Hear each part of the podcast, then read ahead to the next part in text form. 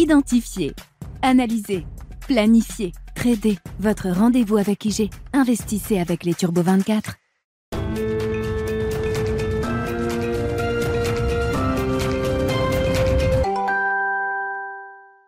Bienvenue dans Smart Bourse, votre double dose quotidienne de marché en direct sur Bismart. Chaque jour à la mi-journée, 12h30, 13h. Et en fin d'après-midi, la grande édition pendant une heure à partir de 17h en direct, rediffusée à 20h sur Bismart TV.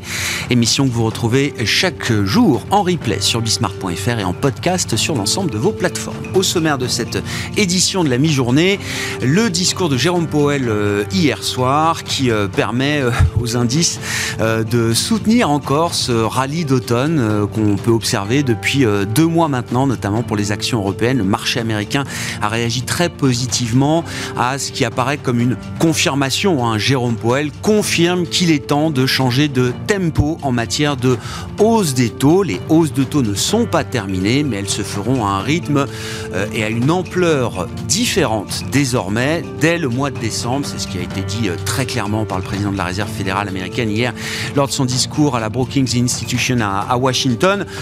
La seconde partie du discours est, toujours présente euh, également. Hein.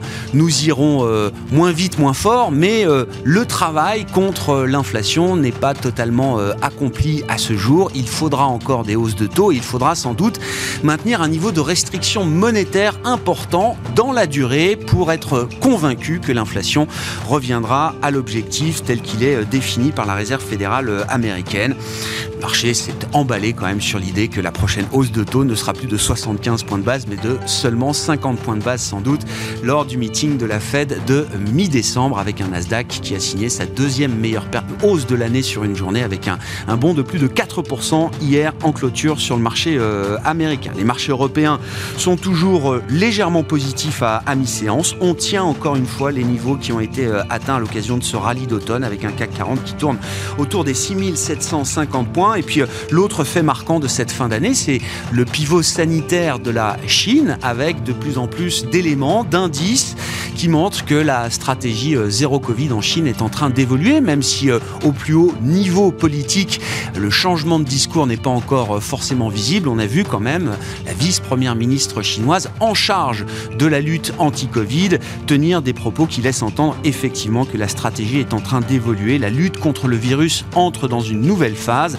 Parmi les exemples qu'on peut retenir, euh, la levée des restrictions sanitaires et du confinement dans une ville comme Guangzhou, par exemple, malgré euh, des nombres de cas d'infection qui restent très très élevés, hein, ce qui tranche par exemple avec la politique qui était en place à, Shanghai au printemps dernier. Et puis, euh, autre phénomène révélateur, les officiels de Pékin semblent prêts à autoriser désormais certaines personnes infectées par le virus de la Covid à s'isoler à domicile sur leur lieu de vie et non plus dans des centres euh, d'isolement euh, centralisé. Voilà donc pour euh, la situation de marché en ce 1er décembre, nouveau mois avec une fin d'année qui reste spectaculaire sur les marchés actions. Ce sera l'occasion évidemment avec nos invités à suivre dans quelques instants d'évoquer les perspectives 2023 et les idées, les stratégies que l'on peut avoir en matière d'investissement.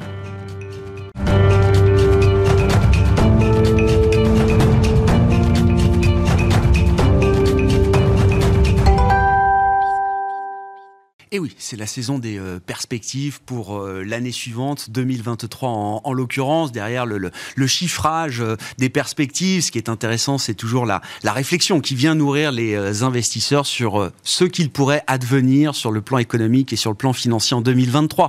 Nous en parlons avec Alexandre Tavazi, qui est avec nous en visioconférence depuis Genève, responsable CIO Office et recherche macro chez Pictet Wealth Management. Bonjour et bienvenue Alexandre. Merci beaucoup d'être d'être avec nous. Oh, on dira un mot des marchés, mais c'est vrai que ce, ce vent d'automne qui porte notamment les actifs risqués et les marchés actions euh, en Europe euh, particulièrement fait naître quelques espoirs pour 2023, euh, notamment sur le plan de la macroéconomie, Alexandre. Je trouve que l'idée la plus consensuelle du moment est celle de dire que la croissance mondiale résistera peut-être mieux que ce qu'on pouvait craindre en, 2023. Donc l'idée du soft landing, on tourne autour en tout cas de, cette idée. Et dans le même temps, du côté de l'inflation, on pourrait avoir une forme de hard landing ou en tout cas un, décrochage marqué de l'inflation qui donnerait peut-être un peu plus de marge de manœuvre aux banquiers euh, centraux, la Fed en premier lieu. Qu'est-ce que vous pensez de cette idée ou de ce double espoir pour 2023, euh, Alexandre, chez Pictet Wealth Management? Quelle est la probabilité que ce scénario un peu idéal puisse se réaliser? Et quels sont les risques attachés à cette idée? Alors, les, chances d'avoir un scénario aussi idéal que ceci sont relativement maigres. La raison principale est que le niveau d'inflation à partir duquel nous partons aujourd'hui, c'est-à-dire 10% en Europe, est relativement élevé. Et si je regarde les chiffres d'inflation qui ont été annoncés récemment, l'inflation corps, c'est-à-dire hors énergie et hors nourriture, est toujours à 5%. C'est un niveau qui aujourd'hui est inacceptable pour les banquiers centraux. Euh, reste à savoir si les banquiers centraux voudront ramener l'inflation à un niveau de 2% qui semble être le chiffre magique euh, pour chacun d'entre eux. Mais ça veut dire qu'on a encore devant nous plusieurs hausses des taux d'intérêt dont le rythme effectivement va être ralenti, mais dont l'amplitude et disons le niveau final reste encore à déterminer. De notre côté, du côté des États-Unis, nous avons calé nos prévisions sur un, taux final entre 5 et 5 et 5 et 5 quart mmh. avec des banques centrales qui doivent ensuite prendre le temps de mesurer l'impact de la hausse des taux d'intérêt sur leur économie. Ça veut dire qu'on a certainement en tout cas une première moitié d'année pendant laquelle les conditions monétaires vont rester très restrictives. Encore une fois, nous partons de zéro pour arriver à 5 écarts dans une période de temps qui finalement était très comprimée. Ceci devrait quand même amener l'économie avec un ralentissement sérieux, potentiellement même une récession, et qui dit récession dit également baisse des bénéfices du côté des entreprises qui sont cotées.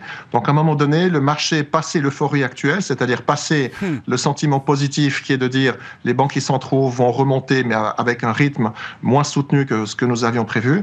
Ensuite viendra la réalité des bénéfices, de la baisse des bénéfices qui à un moment donné devrait quand même impacter l'ensemble des marchés boursiers.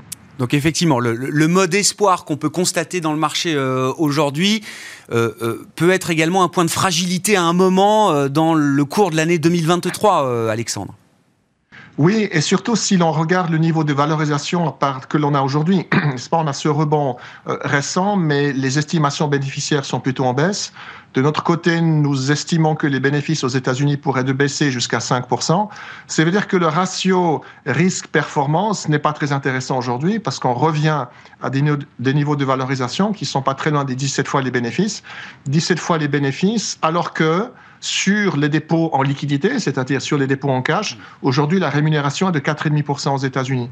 Donc, ça veut dire que la perspective d'avoir une bonne performance boursière via les marchés actions doit être vue également en perspective de ce que l'on obtient si l'on reste en dehors des marchés. Et cette rémunération-là, aujourd'hui, est relativement élevée, va certainement continuer de monter en raison des resserrements monétaires. Et donc, on doit être sûr de notre côté que les valorisations sur le point d'entrée dans les marchés actions sont suffisamment attractives pour justifier effectivement de revenir dans les marchés actions. Vous l'avez dit d'un mot, euh, Alexandre, mais ce sera peut-être d'ailleurs un, point de conversation important euh, au cours de l'année 2023. Est-ce que les banques centrales iront jusqu'à ramener l'inflation à 2% Est-ce que véritablement les banques centrales, la Fed en tête, voudra voir euh, le smoking gun, l'inflation à 2% les yeux dans les yeux. Ça a été une partie importante du discours de la Fed à travers l'année 2022. Euh, Est-ce que une conversation sur un nouvel objectif d'inflation peut faire partie euh, de l'année 2023, euh, Alexandre? Non seulement ça peut, mais cela doit. Parce que les efforts que les banquiers centraux doivent entreprendre pour ramener de l'inflation des niveaux actuels à un niveau mettant entre 3 et 4 seront suffisants avec le niveau des taux d'intérêt que nous, que nous prévoyons, c'est-à-dire 5 écarts aux États-Unis et 2,5 en Europe. Si la vue des banquiers centraux, c'est qu'un niveau d'inflation structurellement plus élevé que celui que nous avons eu pendant les 10 ou 15 dernières années doit être justifié et qu'il faut ramener l'inflation à 2%. Dans ce cas-là, ces 5 écarts de resserrement monétaire ne suffiront pas à ramener l'inflation au niveau de 2%. Et donc la mauvaise nouvelle, mais encore une fois, ça reste encore à déterminer, c'est si les banquiers centraux restent accrochés à ce niveau d'inflation de 2%, eh bien on ne finira pas avec un niveau des taux d'intérêt à 5 écarts, on ira sensiblement plus élevé. Et donc la discussion va être de savoir si du côté des banquiers centraux, mais également des gouvernements, est-ce que structurellement, l'on peut accepter une inflation qui est légèrement supérieure tenant compte d'une inflation à 3 à 4 qui finalement satisfait beaucoup de critères. Dans ce niveau d'inflation de 3 à 4 les entreprises, via leur chiffre d'affaires, ont leurs bénéfices qui sont relativement bien soutenus, mais ça permet également de faire diminuer le stock de dette que nous avons aujourd'hui dans le système financier avec une inflation qui est plus élevée et finalement des taux d'emprunt qui sont plus bas que ceci. L'idée d'ajuster l'objectif d'inflation, c'est une idée qui peut recueillir un, consensus euh, suffisamment large et rapide, euh, Alexandre? Alors il y a beaucoup de travaux académiques de, de ce point de vue-là. Olivier Blanchard encore s'est exprimé euh, récemment, je crois, sur l'idée que l'objectif d'inflation devrait être plutôt proche de, 3% euh, finalement pour permettre euh, de, maintenir un peu d'huile dans les rouages euh, d'une certaine manière. Alexandre, du côté des banquiers centraux en poste, est-ce que c'est un consensus qui est possible à horizon 2023 pour l'instant, il est trop tôt de pouvoir en discuter, puisque finalement, leur combat aujourd'hui, c'est de limiter cette inflation et d'être sûr que le resserrement monétaire leur permet d'achever euh, cet objectif-là. Mais n'oublions pas que nous venons d'un environnement, finalement, post la faillite de Lehman Brothers, c'est-à-dire post 2008-2009, où nous avons vécu 13 ans pendant une période où finalement les taux d'intérêt étaient soit à zéro du côté des États-Unis, soit en territoire négatif pour l'ensemble de la zone euro. Et donc, nos paramètres de vision de l'inflation sont quelque peu faussés par ces dernières années, où le problème auquel nous faisions face, c'était un manque d'inflation. D'où cette idée de l'ensemble des banquiers centraux, mais des gouvernements également, de ramener l'inflation à un niveau de 2%. Est-ce que si l'on revient dans une situation un peu plus normale, c'est-à-dire une économie qui a moins besoin d'être gérée par les banquiers centraux et par les gouvernements, finalement, si l'on regarde près 2008-2009, l'inflation était à un niveau structurellement plus élevé. Et c'est peut-être ça qui est vraiment la norme dans laquelle nous devons revenir. Mais pour l'instant, encore une fois, du côté de la communication des banques centraux, le risque est de trop communiquer sur cet objectif final avant d'avoir réussi à faire infléchir les chiffres d'inflation tels que nous les voyons maintenant une des grandes questions ou un des grands euh, paramètres pour euh, la euh, macro globale de 2023, c'est la question chinoise. Que va faire la Chine Alexandre, je formule la question différemment. Est-ce qu'une reprise marquée de l'activité économique en Chine est souhaitable à ce stade, à ce stade? Alors pour la Chine sans doute, mais pour le reste du monde, pour nos économies en Europe et aux États-Unis euh, elle est souhaitable, mais elle est compliquée. Soyons clairs. Euh, ce que vous avez mentionné en, début de reportage, c'est-à-dire euh, la réouverture maintenant, la fin de la stratégie Covid-0, se fait sous la contrainte. dans l'idéal, les autorités auraient voulu préparer le terrain pour arriver à ce phénomène de réouverture, préparer le terrain, c'est-à-dire préparer l'appareil sanitaire, puisque finalement, euh, à partir du moment où on relâche, euh, la situation permet aux gens à nouveau euh, de, de, recirculer, le nombre de cas de contamination explose, particulièrement dans un environnement comme l'environnement chinois. ça n'a pas pu être fait simplement parce qu'on doit ouvrir sous la contrainte. Deuxièmement, les taux de vaccination au niveau de la population la plus risquée n'est pas au niveau souhaité. Donc les mois prochains vont être des mois pendant lesquels certainement le nombre de contaminations en Chine va exploser. On parle ici de plusieurs millions de personnes qui devraient probablement être contaminées avec un impact économique qui reste encore à déterminer. Donc ça va être la difficulté en tout cas sur la première moitié de l'année prochaine. Euh, c'est souhaitable pour la conjoncture mondiale d'avoir le moteur chinois qui fonctionne bien étant donné que c'est un paramètre important pour l'ensemble de la planète.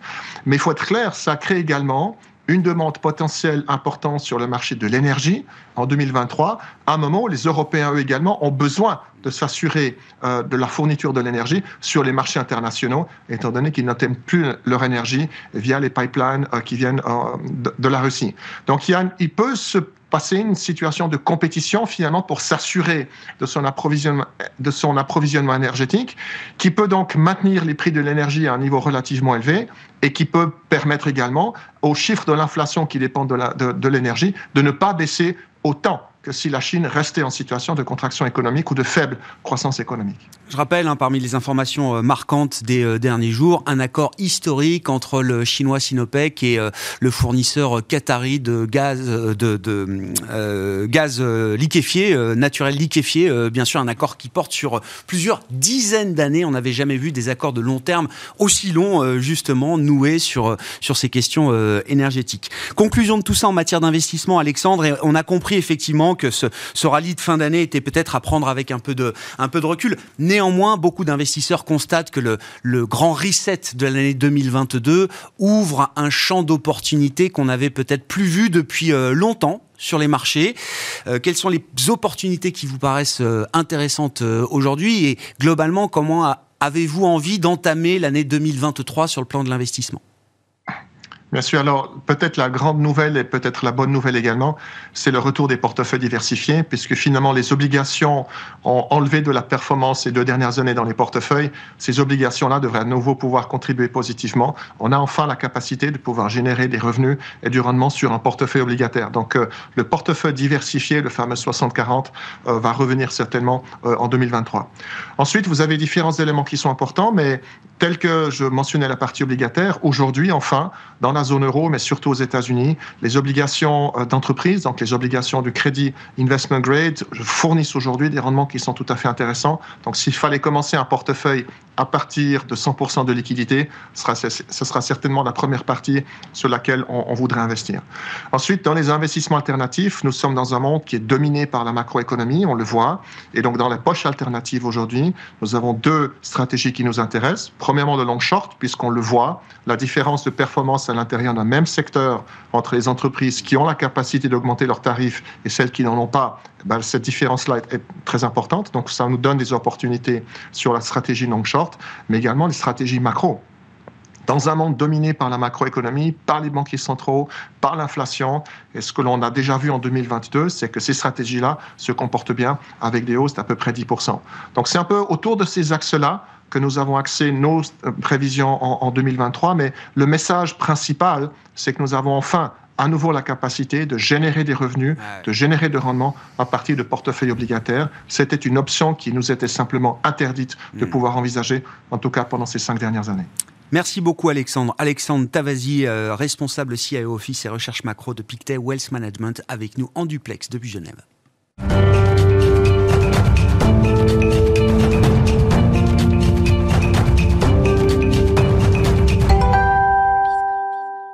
Et c'est Franklin Pichard qui est à mes côtés en plateau pour euh, poursuivre cette discussion sur le plan des marchés, notamment directeur général de Kipling Finance. Bonjour euh, Franklin. Bonjour Grégoire. Bienvenue. Alors, euh, le nom de l'émission Smart Bourse devient peut-être un peu réducteur au regard du, du, champ d'opportunités qui s'ouvre désormais à nouveau en matière, en matière d'investissement. Mais restons quand même sur ce rallye boursier de l'automne qui profite largement aux actions européennes. Je, je, le dis depuis plusieurs jours, 2022 aura été spectaculaire en tout point jusqu'au finish de cette année qui euh, l'est encore euh, à nouveau spectaculaire.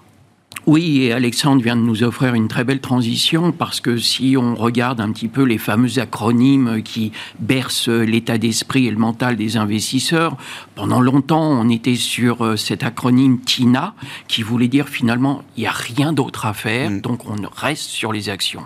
Depuis huit semaines, on avait basculé sur un autre acronyme qui était FOMO. FOMO, c'est finalement, euh, je ne peux pas me permettre de passer à côté, donc je reste dedans. Hmm. C'est un petit peu ce qui nous habite aujourd'hui, c'est de dire, on ne comprend pas tout, on ne comprend pas grand-chose même, mais euh, ça monte, donc on ne sort pas, on garde nos positions, mais on ne se renforce pas. Et puis, c'est ce que vous évoquiez à l'instant, aujourd'hui, on est en train de de basculer sur le troisième acronyme qui est TARA. Et TARA, c'est il y a peut-être autre chose à faire finalement. Alors, il y a des alternatives raisonnables. Il y a des alternatives raisonnables.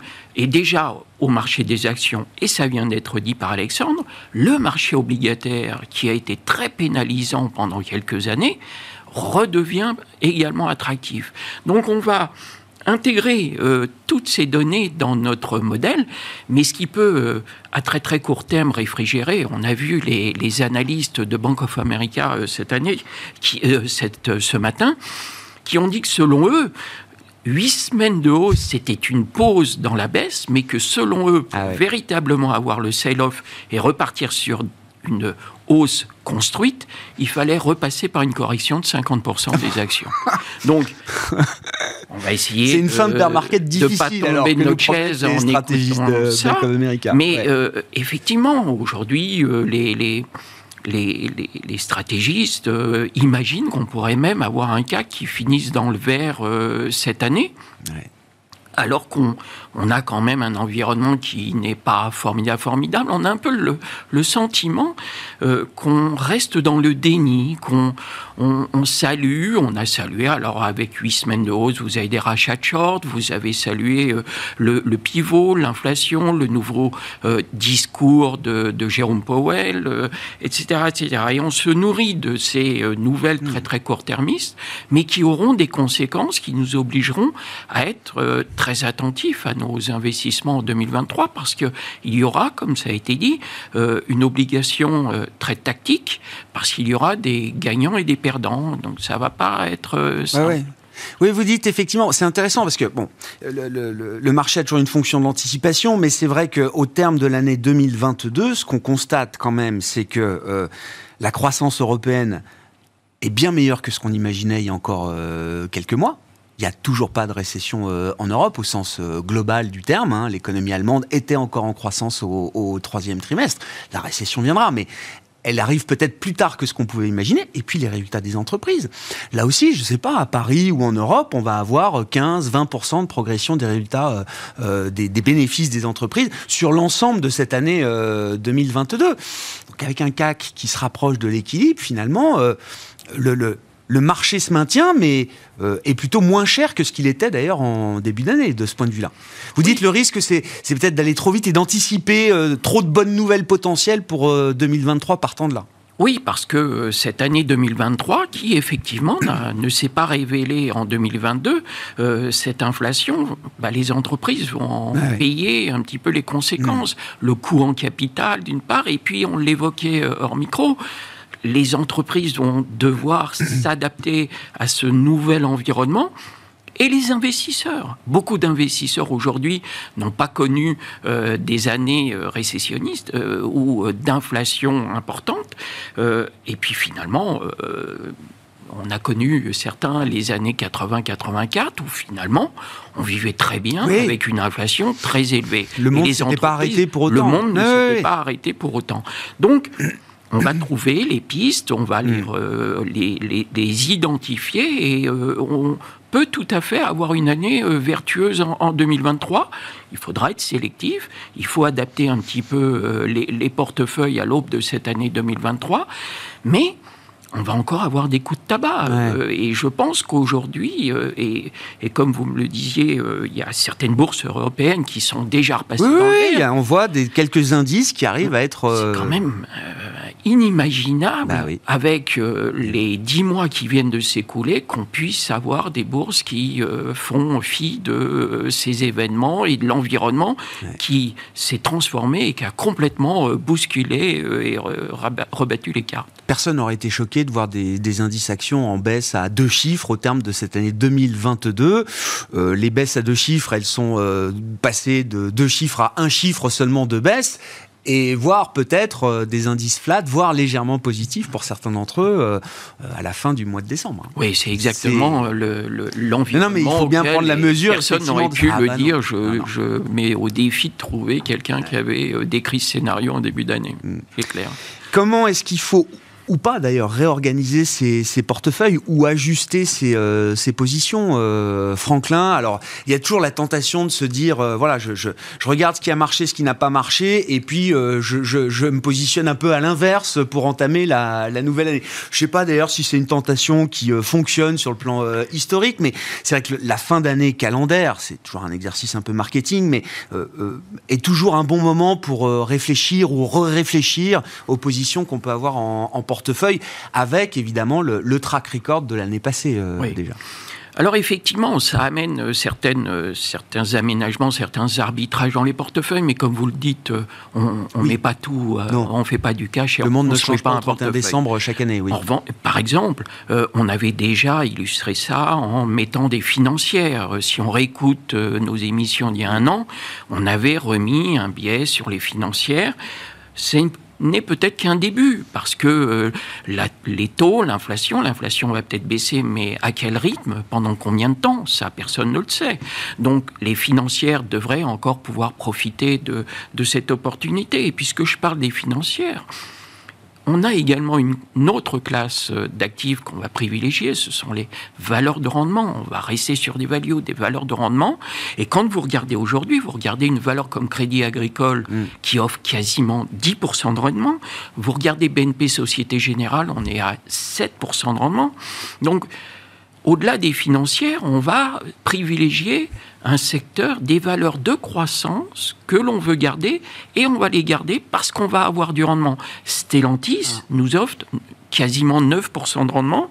Engie, euh, l'énergie sera aussi au cœur de, des, des, des, grilles d'allocation en, en 2023 pétrole, Engie, euh, les autres, euh, on va rester sur cette thématique très forte. Engie, c'est 9% de rendement. Et on n'oublie pas, hein, les deux tiers de la performance en bourse viennent vient des dividendes. Hein. Vient des dividendes. Non mais oui oui, voilà, le rappeler. Et, je cite euh, en cette fin d'année, je cite le CAC 40 total return dividende réinvesti qui est seulement à à peine 3% de baisse depuis le 1er janvier. Hein. Que les dividendes c'est important. Donc quand vous avez financière une thématique avec le titre qu'on vient d'évoquer, quand vous avez euh, des valeurs euh, énergétiques, euh, tout ce secteur-là. On peut remettre Total aussi, 6% de rendement. on a vu Engie, 9%, etc.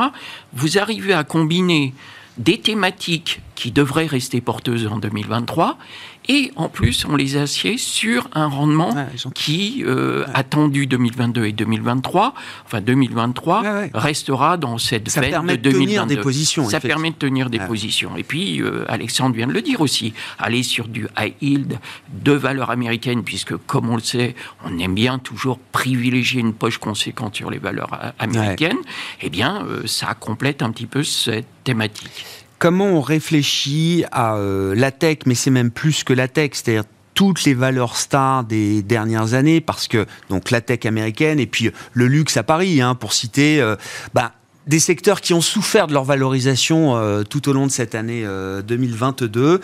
Comment on a envie d'aborder 2023 avec ou sans ces valeurs? Je ne sais pas, Franklin. Alors, euh, curieusement deux, secteurs qui n'ont rien à voir avec l'autre, mais effectivement... Si ce n'est que la valorisation semblait un peu excessive au regard de ce qu'on a traversé. Et, si ce n'est aussi que le raisonnement tourne autour de ces deux secteurs, GAFAM et Luxe. La question est, est-ce qu'on n'a pas un peu euh, tout vu et est-ce qu'on n'est pas à la fin des GAFAM et concernant le luxe, est-ce que le luxe n'a pas un peu réatteint des niveaux de valorisation qui font qu'aujourd'hui, on serait tenté de prendre ses bénéfices? Sur les GAFAM, je pense qu'il faut être très sélectif, que des valeurs comme Apple doivent être conservées, qu'il y a encore véritablement et hmm. le cash et euh, le potentiel sur euh, ces valeurs qui sont un petit peu hors sol et euh, qui réagissent pas complètement. Et on l'a vu dans la crise de, du, ah Nasdaq, Apple ne, ne, fonctionne pas comme les autres. Donc, il faudra être sélectif sur ces valeurs. En Europe et en France, le marché qui, qui nous intéresse, si on regarde les hausses de la séance aujourd'hui, ST Microélectronique, Dassault Systèmes, euh, Capgemini. Si je prends l'exemple de Dassault Systèmes, qui est quand même un leader mondial, n'a absolument pas profité du rebond de 20% entre le 29 septembre et aujourd'hui. C'est encore 30% de baisse depuis le 1er janvier, hein, c'est ça euh. Exactement. Et le titre est passé entre le 29 septembre et hier, il est passé de 34 à 35 et quelques. Ah et donc, on, a pris à peine un euro. Aujourd'hui, on en prenait entre 3 et 4%. Est-ce qu'on ne va pas, si on doit poursuivre dans ce mouvement, le fameux acronyme il faut rester dedans, je ne veux pas hmm. passer à côté, mais je suis passé à côté de la première jambe de hausse des marchés. Ah oui. Est-ce qu'il n'y a pas un petit arbitrage technique à faire d'ici la fin de l'année et se dire tout ce qui a monté, un petit retour de la tech Noël. Est-ce qu'on pourrait imaginer qu'on ait un léger retour de la tech à la faveur de ce que vient de déclarer euh, Powell, qui a, euh, vous l'avez dit en, début de séance, provoqué cette fameuse hausse du Nasdaq aujourd'hui, la deuxième plus forte hausse de l'année après celle du 10 novembre?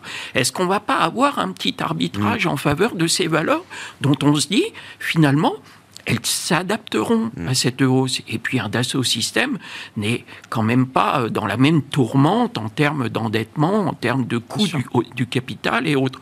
Donc je pense qu'il va y avoir un petit peu de réalité économique qui va s'opérer et que dans ce contexte-là, Si le marché doit poursuivre sa hausse euh, jusqu'à la fin de l'année, ça peut pas se faire sans une petite rotation sectorielle. On voit le luxe hein, qui est un peu revenu aussi. Euh, Et alors, quant au luxe, hein. excusez-moi, rapidement, finir, quant au luxe, bah, si on a une ouverture sur la Chine, il faut peut-être pas quand même euh, jeter euh, le bain et le bébé avec. On a vu hein, des valeurs comme Hermès et le VMH qui réagissaient alors en anticipation d'une réouverture euh, sanitaire potentielle en Chine, qui ont déjà bien réagi. LVMH et Hermès sont flat depuis le 1er janvier. Hein. C'est Hermès, la valeur la plus chère du CAC, qui a accusé des baisses jusqu'à 25-30% à un moment cette année, et est revenu à l'équilibre en ce début de mois de décembre. Merci beaucoup Franklin. Franklin Pichard avec nous tous les 15 jours, le jeudi dans Smart Bourse à 12h30, directeur général de Kipling Finance.